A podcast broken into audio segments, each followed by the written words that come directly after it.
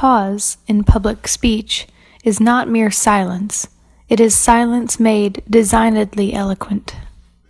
在今天的句子中，需要注意的第一个单词 pause 暂停、终止。第二个单词 mere 纯粹的。第三个单词 silence 沉默、无言、无声。第四个单词 Designedly 故意的、特意的。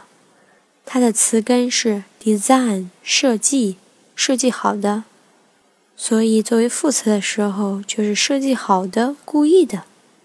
第五个单词，eloquent，动人的、雄辩的。在这个句子中，made，过去分词做后置定语。在句意上，暂停或终止并不是一个纯粹的沉默，它是故意设计的。Pause in public speech is not mere silence. It is silence made designedly eloquent. We are at 智也英语。Thank you.